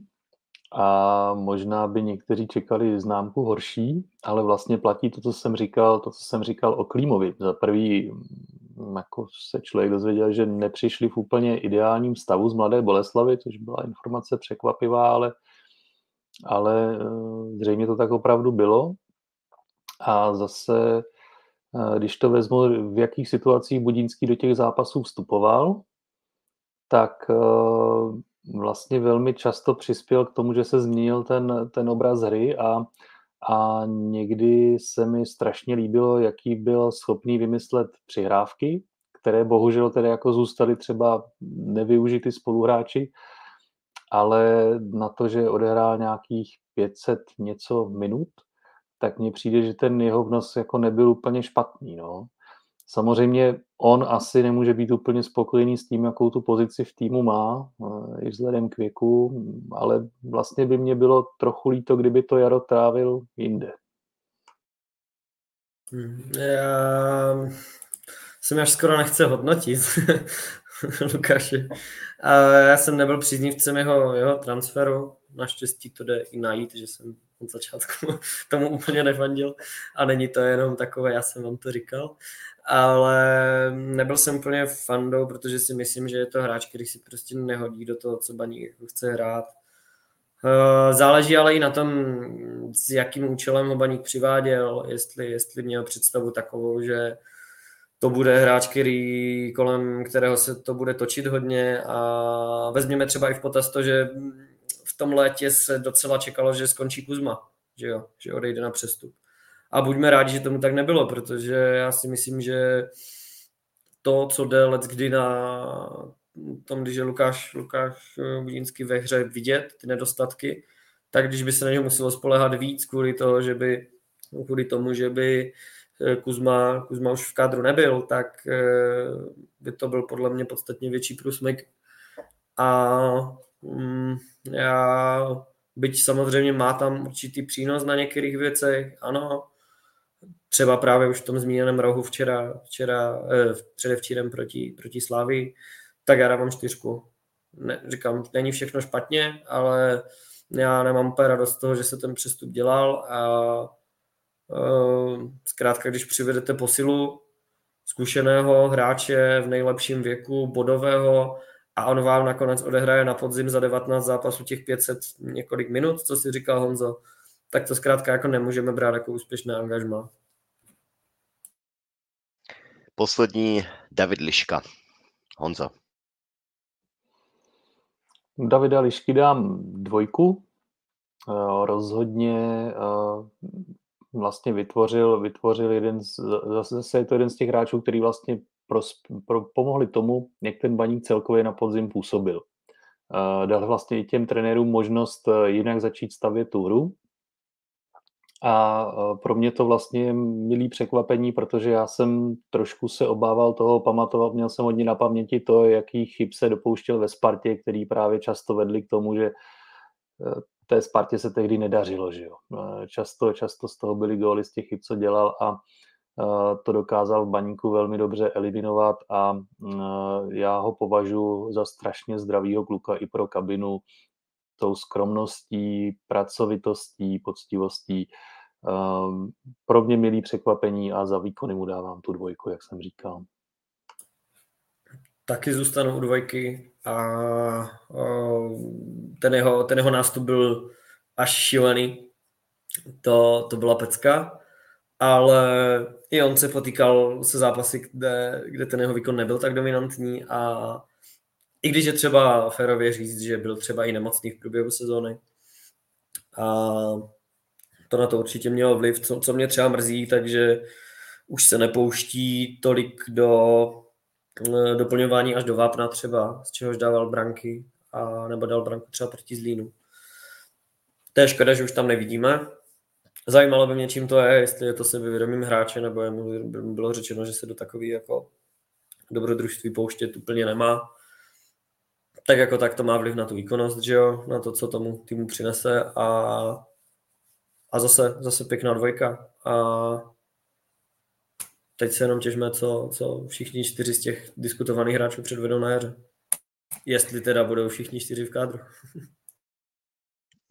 No abych a jenom, omlouvám se Honze, abych jenom doplnil, že ještě já jsem si k tomu takovou poznámku, když jsem si procházel scénář, který on zapřipravil, tak si myslím, že to vlastně bylo nejpovedenější přestupní období, co se, co se týká období baníku pod majitelem panem Rabcem. Asi i nejdražší, ale, ale nejpovedenější. No a protože jsme mluvili o Davidu Liškovi, tak se nám rovnou nabízí uh, naše poslední sekce o spekulacích, jak to hoši vypadá s jeho smlouvou. No, uh, my jsme teďka se nějak snažili ještě před podcastem jako sladit noty a nevím, jestli je máme úplně tak jako dobře sladěné, ale tak eh, berte nás jako trošku s rezervou. Ono na tom trhu se věci dějí docela rychle, ale podle toho, co jsem se doslechl já, tak eh, by měl být při nejmenším blízko trvalý přestup na vydališky do baníku.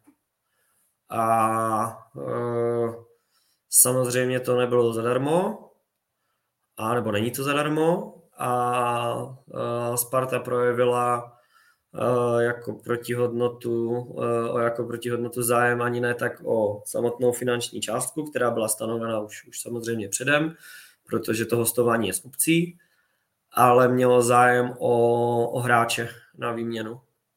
A eh, dle teda informací, které mám, tak by se mělo jednat o dva až tři hráče, tady právě se to jako různě rozchází a tak dál, ale ale dva hráči by měli být jasní a to je bratrská dvojice Šmigu, kteří by měli být teda, o které, o které Sparta projevila zájem a samotní hráči se tomu určitě nebrání z, z osobních důvodů hodně. A za mě to jako není vůbec špatný, špatný trade, a pokud teda jako skutečně proběhne. A protože asi, asi lidem, kteří se kolem baníku pohybují a informují se, tak tuší, že baník už by jako z fotbalového hlediska z Dana Šmigy asi jako moc nezískal. A jestli mohl takhle získat 24-letého eh, stopera,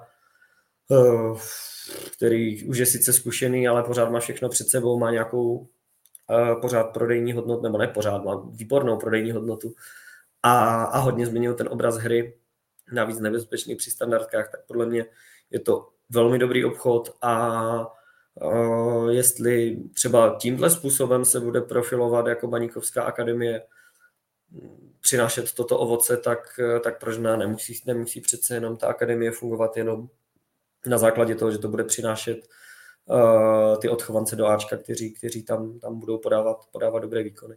No a potom se Sparta ještě zajímala o dva hráče, dotazovala.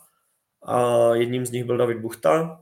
Uh, dle mých informací, no to jsou snad Honzové informace, pokud se nepletu zrovna toto, tak, eh, abych mu nebral kredit, tak tam to bylo zamítnuto a potom se ještě Sparta zajímala o dalšího křídelního hráče a to už asi nikoho eh, nepřekvapí, že to bude zrovna Irasor. Ale jestli jsou k tomu ještě nějaké doplňující informace a tak dále, rád předám Homorovi ještě slovo. No, jsme tady, jsme tady na tenkém ledě, takže já se možná vrátím k tomu, k tomu samotnému Liškovi, kdy eh, by to mělo stát tak, že ta obce, která je v té jeho smlouvě nastavená, tak eh, je v podstatě v nezaplatitelné výši. Eh, Baník si vlastně na podzim vyzkoušel, že liška ve spojení se svozilem a, a s baníkem tak funguje velice dobře, na což musí samozřejmě sportovní vedení klubu nějak reagovat, protože vlastně, když něco funguje, nemá se to měnit, pokud to jde. A to znamená, že pokud by se mělo jednat o přestup za peníze, tak eh, by se muselo jednat zhruba u poloviční částku, než je, než je eh, uvedená v té obci, jak jsem slyšel. A tudíž se samozřejmě bude hledat způsob, eh, jak se k této částce dostat. A to vlastně už si potom zmínil ty, že, že ten způsob je v podstatě jediný, a, a to je, to je uh, nějaká, nějaké zakomponování hráčské výměny a to, že Sparta um, o nějaké hráče baníku zájem má, tak uh, to skutečně bylo slyšet z více míst, takže, takže to, lze, to lze asi taky brát za, za věc faktickou. Co do toho hodně vnášelo zmatek do, do těch našich úvah, když jsme se bavili spolu a zejména teda domích, tak eh, samozřejmě není žádné tajemství, že Baník na tu pozici poptával a poptává i jiné hráče, jako je třeba pojezdný z Jihlavy, kde se ale zase taky střetává se zájmem i dalších jakoby, klubů eh, z čelních pater ligy. Eh, nicméně, přestože to zase, jak si popsal, strašně rychle se to mění, v minulých dnech to nevypadalo, co se týká pojezdného zcela optimisticky. Vypadalo to, že možná tam dojde, dojde k výběru nebo k preferenci jiného klubu, tak teďka zase se ty informace trochu otočily a že by uh, mohlo dojít k uh, jeho podepsání do baníku. A zároveň uh, tam byly ještě dvě jména, která jsem slyšel teprve nedávno. A mohli, mohlo to být i právě reakcí na to, jak to vypadalo s pojezdím před několika dny. A byli to dva zase leví obránci, jeden z Dukly, jeden z Dacu a oba to byly, oba to byly ukrajinské národnosti, takže si můžete ta jména, jména vlastně vyhledat o které hráče se jednalo. Ten, ten z toho Dacu byl velmi zajímavý tím, že to byl velmi vysoký hráč s růstem, přesto si s míčem rozuměl, rozuměl a byl schopný právě zase pomoci při těch útočných i obraných standardkách. A tam bych skoro vzhledem k tomu, že měl určité podobnosti herní s Gadem, tak bych skoro sázel, že, že ten vítr tam plynul vlastně od, od, od datové firmy, která s Baníkem spolupracuje. Vstupy do No, be, bez Korovajny, eh, Danilo, konkrétně, když se budeme bavit, protože to už je jednoduché dohledat na základě těch indicí, eh, které si dal, tak to je zajímavý hráč, skutečně obrovský, to je jako na první, na první pohled toho člověka zarazí. Eh, dobrá rozehrávka, dobrá pohyblivost, skvělé vyvážení míče, dokáže velmi dobře, dobře uplatnit tu svoji figuru na druhou stranu měl tam nějaký, nějaký problém, ještě v kabině to asi není úplně, úplně vončo, nějak se tam s tehdejším trenérem špatně reagoval docela na střídání, ten ho, ten ho potom vydal ze sestavy, takže kdo ví, o co jde, ale tak jako tak eh, asi, asi to není teda hráč, kterého, kterého by měl Baník nějak do budoucna řešit. Byť teda je možné, že ho, že ho v Lize uvidíme. Hmm, a já na to navážu a právě to, co jsem já považoval původně za nepravděpodobné, že by Baník přivedl dva levé střední obránce, tak se teďka ukazuje, že možná to není úplně mimo, protože zase se nabízí třeba varianta, že by jeden z nich dohrál sezónu ve svém současném působišti. A, takže, takže vypadá to, že tam může dojít, dojít ke dvěma přestupům na tuto pozici. Prostě je to, je to tak, že vždycky, vždycky je rozjednáno více těch variant tady jsou asi ve hře ty čtyři jména, který, který jsme vlastně uvedli a, a bude fajn, když se povede jeden, jestli je cílem dva, tak možná se povedou dva, ale tak jak, tak jak to vypadalo trochu, že jenom o rok odsouváme řešení té pozice, tak prostě nikdo nezaspal a pracuje se na tom, což zase beru prostě jako dobrou zprávu a dobrou vizitku toho sportovního úseku baníku, že ty varianty má vždycky připravený. Tak eh, k otázce těch stoperů. Už mi trošku odchází hlas, přece jenom jsem po nemoci, jak se tak slyším. Uh, je, tam, jsou tam ještě dvě záležitosti, které tady asi je dobré k tomu zmínit. Uh, I v komentářích jsem viděl, že byl dotaz na Ondru Kukučku, jak je na tom. Uh, v původních odhadech bylo, že by se měl zapojit už do teďka do zimní přípravy. Bohužel musíme prozradit, že se potýká s novým zraněním, který se netýká toho kolena naštěstí. To je určitě dobrá zpráva, ale má, má nějaké zranění docela, docela vážného charakteru a na začátku roku by měl právě podstoupit ještě nějaké, nějaké vyšetření, kde se uvidí, jak to s ním bude dál, ale, ale zkrátka na jaro se s ním asi moc, nebo uvidíme, ještě nechci, nechci malovat čerta na zeď, ale minimálně na ten začátek jara to a na zimní přípravu to určitě nevypadá. No a potom by se Baník měl dívat po, po dvou stoperech, třeba i proto, že jako situace s Kubou Pokorným není úplně nejlepší, protože hráč samozřejmě není spokojený se svou pozicí a uh, není se mu co divit. A já bych byl rád, aby hrál a, a nevysedával na lavičce a zároveň by bylo špatné, kdyby, kdyby jak už, jak už si Honzo říkal, nemělo by se tolik zasahovat do toho, co funguje. Takže by podle mě nebylo úplně žádoucí, aby to bylo když vezmeme v potaz čtyřčlenou obranu, aby se zasahovalo do té stoperské dvojce a mít tam, mít tam ale zase nějakou jako kvalitní náhradu. Za mě třeba by byl kvalitní náhradou Sam Kulik, který se mi hrozně líbil na stoperu v, v Bčku. Nejednou. Je tvrdý, je drzý a uh, dobrý, dobrý s míčem tím že, tím, že původně to byl nebo je záložník. Uh, bohužel, se, bohužel se zranil na, někdy na konci října, mám pocit, ale, ale už by měl být v pořádku a Uh, to je třeba hráč, kterého bych jako třeba mu klidně dal šanci do, do přípravy záčkem, protože si myslím, že by neměl problém jistit záda té, té hlavní stoperské dvojici. Ostatně má třeba i nějakou herní zkušenost i z druhé ligy, kde hostovalo ve Vyšehradu, haha, slavném Vyšehradu posledních dnů. Takže, takže zhruba takto ještě, ještě k té otázce stoperu trošku, trošku komplexní. No já už vás hoši pomalu pustím, a takže dejme no. tohle jako poslední otázku. Ale můžu, můžu ještě? Jo, jo, ne, určitě. Jsme ještě určitě. neprošli ty další pozice, jo? Jsme tady, jsme tady vlastně jenom řešili, řešili toho levého stopera, ale... Já mám rozhodně, čas, pojďme do toho. to rozhodně dobře, dobře, jako tak jediná, ho to. Hm, jediná věc, která se řeší, no, možná teda ať to, ať to uh, nenatahuju a, a pak mě určitě ještě doplní Marek, tak já zmíním jako zajímavý vývoj ohledně, ohledně pozice levého obránce, kde měl Baník vytipované také hráče, ale oni se poněkud zalekli fenomenálních výkonů Jirky Fleischmana.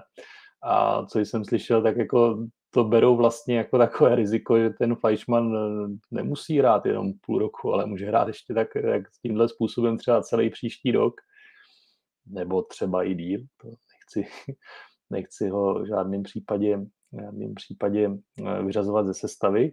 A úplně se jim prostě nechce do, do toho souboje s ním o sestavu, protože přesně tak, jako si prošli tu historii, že, když si vemte, že z té že z čtyřky, z té záchranářské sezóny je Fleischmann poslední, který tam vydržel. Pazdera je pryč, Šidelář je pryč, Pokorný je náhradník, a, a Azacký je pryč, a vlevo, vlevo vlastně zůstal Fleischmann a vyřadil dva, dva uh, konkurenty, které měl, že jo, a to byl, to byl Holzer a to byl, to byl Granečný. V podstatě vždycky z té pozice dostal, i když třeba byli, když třeba ten Dan Holzer byl v určitou chvíli preferovaný a měl, měl už tu pozici obsadit, jo. Takže tam vznikla tato komplikace a proto, uh, proto uh, se Baník uh, Baník uvažuje o tom, že vzhledem k tomu, že leví obránci jsou poměrně nedostatkové zboží v té kvalitě, která je potřeba a třeba ten zápas ve Zlíně ukázal, že tam toho leváka fakt potřebujeme pro tu naší hru, že není dobrý, když to hraje někdo, někdo přes nohu, jak tam zaskakoval Defe, tak by tady trošku uhnul z té cesty těch úplně mladých hráčů, a pos, zprávy z posledních dnů říkají, že by eh, mohl Baník přivést někoho z Plzně na tuto pozici. A to jméno nechci říkat, protože, protože eh, si myslím, že vyplave možná v řádu hodin na veřejnost. Tak eh, si to nechci, nechci ukrást pro sebe. Jo, já tím pádem, když se podíváte na soupisku a trošku popřemýšlíte, tak se na to asi dá docela dojít. Eh, ještě k těm, k těm levým backům a té, a té náhradě eh, za, za, za Jirku Fleischmana, tak eh, je možné, že leví obránci jsou i trošku jako poučení zkušeností, ať už teda vlastní, anebo, nebo cizí, jak, jak se vždycky nahrazoval David Limberský v Plzni, že jo. v podstatě jako dokud on chtěl hrát, tak, tak ho nikdo nedostal, ať to byl, ať to byl Adam Loušek, ať to byl ať to byl Matěj Hybš, ať to byl ještě někdo tam ještě předtím, tam to už, to už je daleká historie. Takže uh, jo, já si třeba pamatuju, že to je snad tři sezony zpátky, když jsme si s kamarádem říkali, no ten flash, flashka ještě tak jako letos, jasně, příští sezonku už tak jako, tak už jo, trošku uh, ústup do rotace a tak dále a pak už ten pěkný konec, jo, a, a, ale ne, pořád, pořád je neodstranitelný, no, je to, je to nesmrtelný dědek a, a je jenom dobře. jenom dobře. Mám a je potřeba, je potřeba říct, že je fakt skvělý, jo, že prostě toho, kdo by viděl a nevěděl jeho ročních narození, tak eh, to v životě neuhádne, protože uh, on, on uh, teď nevím, kde jsem, to, kde jsem to získal, ale že se ho někdo měl ptát, jako jak je možný, že zvládá tolik sprintů a podobně. On hm, prostě běhá. Jo, prostě 37 let a ty skluzy, to je, to je fantazie. Uh, no já bych třeba proti němu jako hrát nechtěl, abych se ho jako bál teda. Můžu rovnou přiznat. On jak jako je v tom rauši, tom zápasovém a vypadá ještě jako dost nebezpečný hoch, tak uh, jako já bych, já bych teda ideálně se domluvil s křídlem na druhé straně, že jako změníme, změníme strany trošku, no. Zamotám mojím hlavy. Dobře, chcete se dostat k tomu, kdo kádr opustí? Um, tam se spekulovalo, nebo objevují se v podstatě pořád ty samé jména. Marku, ty se na to ptal na Twitteru. Um, padají tam logicky Adam Jánoš, Ondra Chvěja, který moc nenastupuje, nebo Roman Potočný. Tak um, kdo si teda myslíte, dejte nějaké definitivní odpovědi, kdo teda ten tým opustí. Marku. Tak eh, dá se říct, že tutový je Adam Janoš, ten, ten by měl začít eh, přípravu v Karviné, což ale nenutně znamená, že v té Karviné uh, taky zahájí pod jarní část soutěže, ještě to může dopadnout různě. Mm, koho tam máme dál? Uh. No, já si myslím, že úplně na odchody Baník tlačit úplně nebude. Svým způsobem nevím, zda má zda je úplně nezbytné pouštět Lukáše Budinského tam asi v případě pouze jeho jako nespokojenosti s herním vytížením, ale o tom jsem upřímně neslyšel, že by, že by si na to nějak stěžoval. A uh, víme, že Baník chce přivést středního záložníka, přičemž uh, Honza vyrozuměl dneska, že jedna z takových hlavních variant, uh, po které já třeba jsem volal, nebo volám už rok a půl, aby, aby do, do Baníku přišel, tak ta neklapne. Um, a Baník teda už jednoho záložníka Což je prosím tě, která, která varianta, po které tak dlouho voláš a která neklapne? Uh, Dominik Janošek z Plzně. Um, takže to by Baník, to by Baník jako pustil už dva záložníky a už teď je to v podstatě v té záložní řadě jako hm, poddimenzované hráčsky.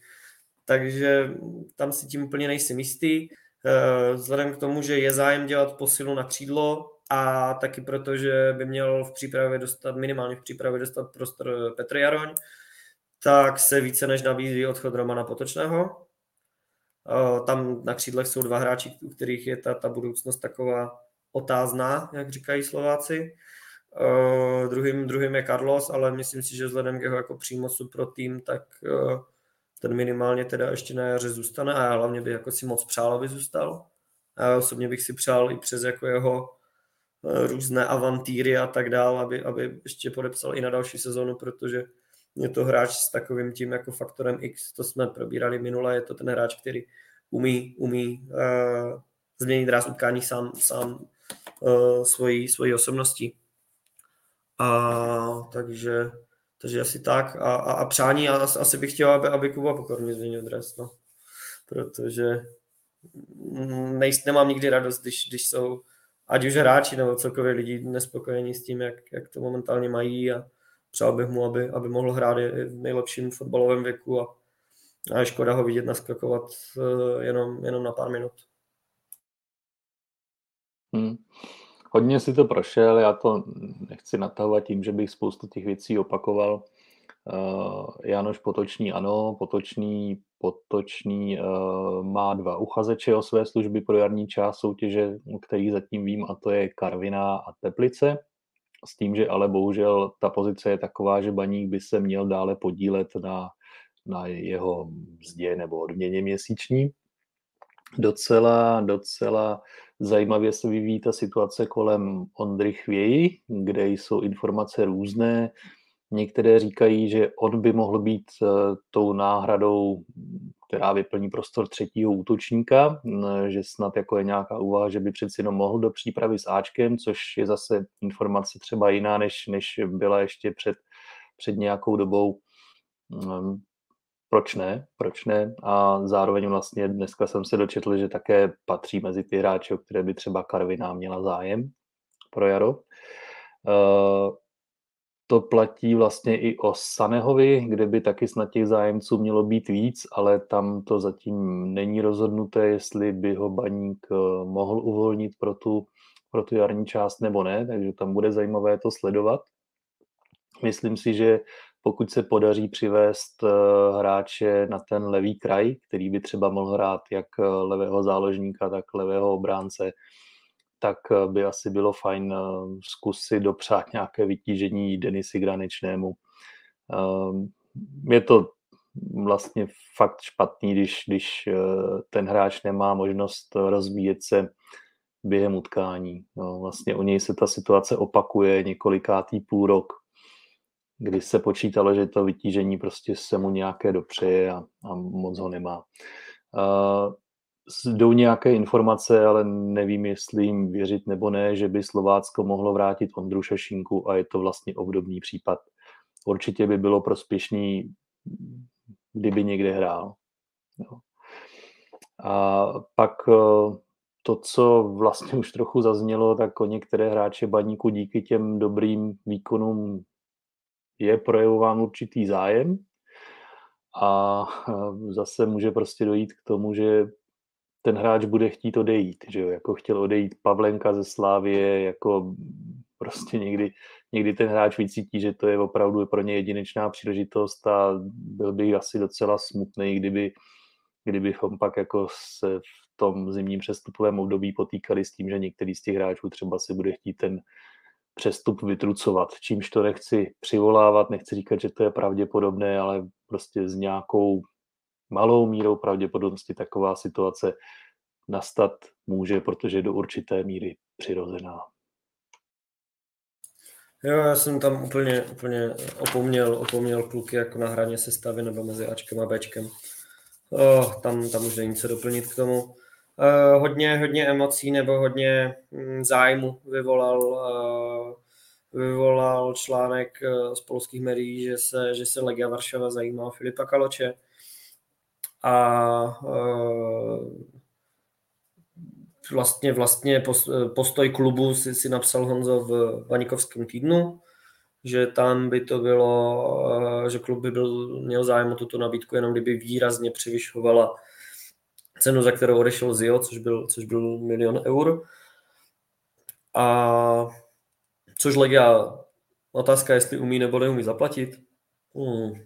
Když, když vezmeme potom tu, tu otázku, zda prostě Baník by se do takových přestupů měl pouštět nebo neměl pouštět, nebo Filip by se do nich měl pouštět, tak jako za mě ano. Podle mě, uh, byť můžeme říct, že je to v uvozovkách jenom Polsko, ale, ale je to Legia je to, je to dominantní klub, byť teda jako dominuje spíše teďka tabulce, když ji otočíme vzhůru nohama, ale pořád je to, je to historicky největší, největší polský klub a se jménem v zahraničí s dobrými, v Polsku jsou dobré vazby na Bundesligu, kam pravidelně odchází hráči a i, i do Itálie hodně, takže podle mě by to pro něho byl jako posun a, a čekat tady, jak, jak jsem četl v mnoha komentářích, já nevím, že že pak půjde do Itálie nebo do, do Anglie. Přiznejme si, že Baník prostě ještě, ještě takhle není a, a není rok 2002 nebo, nebo kdy, kdy Milan Baroš odešel do Liverpoolu. Třeba vzít v kontext na v potaz i, i postavení vlastně českého fotbalu obecně a Ehm, bylo by, bylo by obecně skvělé pro, pro Baník, jako neřeknu nějak překvapivý fakt, ale, ale bylo by skvělé pro, pro tu značku a pro prodej hráčů, kdyby se povedli udělat nějaké ty poháry a ideálně se dostat do skupiny, byť třeba e, konferenční ligy, tak e, protože e, myslím si, že by to mohlo třeba i některé hráče udržet. Jak jsem říkal, v letě očekávám zájem o, o Eh, o, o, některé, o některé fotbalisty baníků, i o třeba klíčové. A v tom jejich rozhodování, proč jestli ještě třeba půl roku zůstat, by mohla být i ta Evropa. A to by se mohlo jako baníkovské kase vyplatit. Takže si myslím, že i pro tu nějakou finanční budoucnost toho týmu je jako klíčové, aby se, aby se baník do těch pohárů dostal. Ještě, jak to uzavřu k tomu, k tomu Filipu Kaučovi, eh, nemám pocit, že by, byť jako vím, že do Filipa jsem v minulosti docela vrtal a nečekal jsem od něho takový rozvoj, ale jsem rád, že, že na sobě hodně zapracoval. A říkám, já když si vzpomenu ještě třeba na, na zápas v Teplicích, tak jako tam pořád pozičně strašně plaval a Teplice měli spoustu, spoustu střel spoza vápna, ale pak se to nějak zlomilo, byť už jsem si říkal, že ten kluk jako už hraje ligu dost dlouho na to, aby, aby v téhle herní charakteristice byl na lepší úrovni, tak teď, teď se v tom výrazně posunul a, a je to moc fajn, ale já upřímně nečekám, že by Filip měl příležitost v baníku na to nějak zásadně zvyšovat dále svoji cenu. A i proto bych se tomu, tomu případnému přestupu, když by byla částka odpovídající, tak, tak bych se nebránil ani, ani ze strany klubu. Ale v tom na tebe navážu, protože přesně je potřeba jako brát to střízlivýma očima že jako neexistuje nějaký porovnávání nabídky, která reálně je a která by v budoucnu mohla být. Jo, prostě vždycky musíš hodnotit jenom tu nabídku, která reálně je a v tom, když to vezmeme, vezmeme nějak opravdu reálně tam, kde baník v současné době je, že nehraje ty evropské poháry, nemá, nemá členy Ačka reprezentačního, tak v podstatě jakýkoliv hráč, ta jeho prodejnost z té základní sestavy prostě reálně leží někdy kolem těch dvou milionů eur a takovou nabídkou se ten klub prostě v tu chvíli musí zabývat se vší vážností. No. A přesně jak si zmínil, i z toho, i z toho ekonomického hlediska je vlastně strašně sporný, kam je nejvýhodnější hráče prodat. Jestli, eh, když by třeba stejná nabídka přišla 2 miliony eur z Itálie a 2 miliony eur z Polska, tak paradoxně třeba prodej toho hráče do Polska může být výhodnější, protože on, když tam uspěje jako v cizím prostředí a ty máš nějakou, nějaký dodatek té smlouvy o, o podílu na dalším přestupu nebo postupu toho týmu do poháru, jako byla Ucia, bohužel teda nevyšla, tak, eh, tak vlastně na tom hráči můžeš vydělat znova potom. Jo? Zatímco když ho vrhneš do nějaké soutěže, kde ten hráč bude hrát v týmu, který je dole, tudíž třeba může i pak sázet eh, spíš na nějakou ustálenou sestavu a podobně, tak vlastně toho hráče tím pohřbíš a už na něm dál nevyděláš.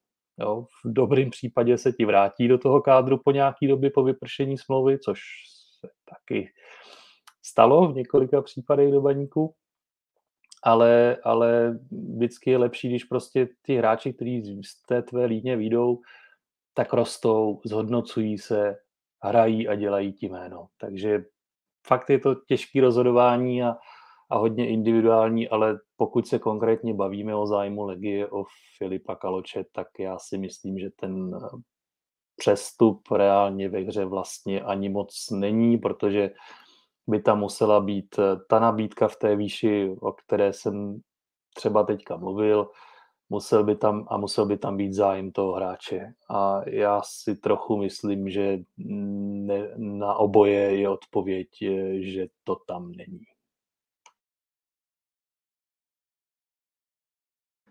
Mm, doplníte mi ještě něco uh, ke klukům z Bčka nebo z hostování, jestli, jestli je nějaká šance, že se jako Petr Jaroň posunou minimálně na tu zimní přípravu? Můžou tam být jména jako Drost, Smekal, Boula.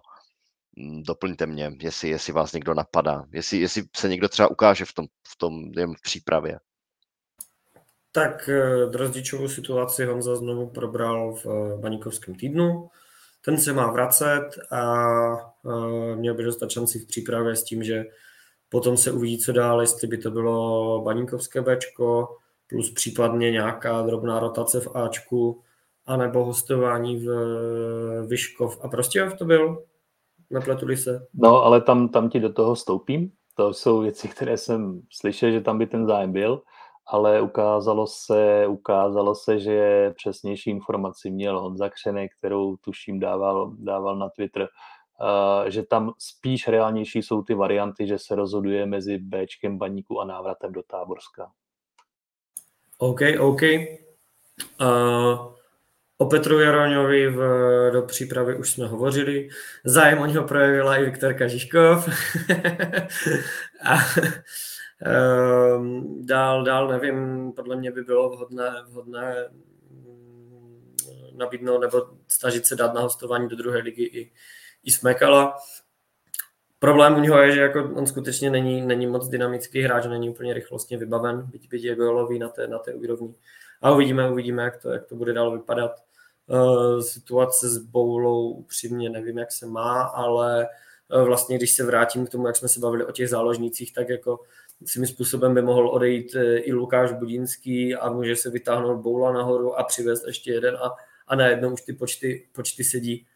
Hmm, možné, možné asi všechno a přiznám se, že tady, tady tuhle, tuhle uh, skupinu hráčů úplně jsem, jsem nezjišťoval a uh, taky hodně záleží na tom, jak se Baník postaví k, k té snaze o postup do, do druhé ligy. To Bčko, jako sice tam ztrácí sedm bodů, nepletuli se, já to ještě v rychlosti zkontroluju, ale mám, mám za to, že je to, že je to právě sedm bodů, osm bodů dokonce, což jako na první, na první pohled uh, zní, zní jako hodně, ale Baník hraje a z kraje soutěže domácí zápasy jak se Sigmou, tak, tak skromně říží právě a může po těchto zápasech, pokud je zvládne, být na kontakt, takže možná by byla škoda zase zase některé ty hráče pouštět, ale to je o tom si vyhodnotit, jestli spíš rozvoj těch jednotlivých hráčů, nebo toho Bčka. To záleží, to už, to už si musí vyhodnotit jiní lidi, než, než jsme my dva. Tak já jenom doplním, že z toho, co se doneslo ke mně, tak uh, Boula by se měl v Ostravě ukázat během, během zimní přestávky nebo na začátku přípravy. A co se týká Smékala, tak tam je ta situace trochu složitější, protože vlastně navazuje na to, jak to bude s Chvějou nebo případně nějakým jiným třetím útočníkem, ale, ale je tam taky docela pravděpodobná varianta, že minimálně pro nějakou úvodní část té přípravy, tak by se v tom Ačku myhnout měl. Dobře. Uh, tím pádem to můžeme stočit uh, k finiši. A ještě Honzo, tak teď už do toho musíš skočit sám, ano, pojď. Ne, já jsem to chtěl stačit k tomu finiši, na kterým jsme domluveni. Ano, ano, ano, ano, protože jsme si slíbili, že si připijeme na uh, rok s podcastem Baník Blog a vlastně i na ty Vánoce. Takže hoši, máme tady připravenou. Já jedu po vzoru pana prezidenta. Becherovečku pěkně. Ano, přesně to jsem měl na mysli. No, já bych chtěl, já bych chtěl poděkovat všem, ať už, ať už teda našim posluchačům, že, že nás zásobujete všemožnými dotazy a podporou. Je to, je to pro nás vždycky hrozná, hrozně velká motivace. A taky bych chtěl poděkovat všem lidem, kteří mají náš podcast na starost, ať už teda vám dvou chlapci, ale taky všem, všem našim hostům, se kterými byla vždycky zábava, zábava eh, se bavit a bylo to často hrozně, hrozně poučné. Ale samozřejmě největší dík, když se bavíme o podcastu, právě tady Honzikovi, který vlastně s tím nápadem před rokem přišel a, a hodně, hodně se o tuto část naší tvorby stará. A teď už nezbývá jenom než... Co pak? Teď se vypnul.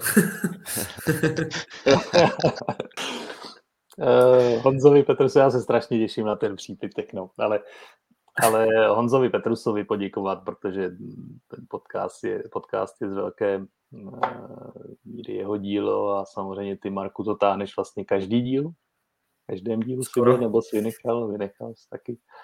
No a, a jako vymysleli jste věc, eh, kterou jsem si na začátku nedokázal úplně představit. Ale taky, taky.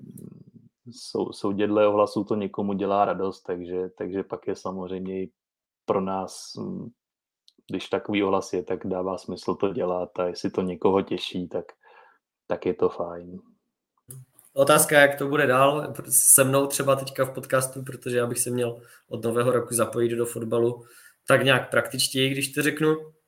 A tak uvidím, kolik, na kolik to pro mě bude časově náročné, jestli budu stíhat skutečně každý podcastu nebo trochu méně, ale já věřím, že, že tu informační hodnotu a tu, a tu kvalitu, kterou doufám, že teda nějakou máme, tak, takže si udržíme. takže já bych jo. chtěl teda připít všem na hezké svátky a děkujem za podporu a, a hlavně na baní. Hmm. A na zdraví všem. Vsunu, vsunu jednu věc, dobrou chuť chlapci. Uh, že jsem zaznamenal tenhle ten rok, nespoju to úplně s tou situací, která je společensky, ale že prostě už na těch tribunách nepotkáme některý lidi, který jsme tam třeba potkávali a tak bych taky vzpomenul na ně. Uh, tak snad, snad uh, pro ně ten baník dobře hraje i nahoře a jinak, jak jste říkali, hlavně hezký svátky a hodně zdraví a ať se všem daří a dělá nám baník radost. Jo.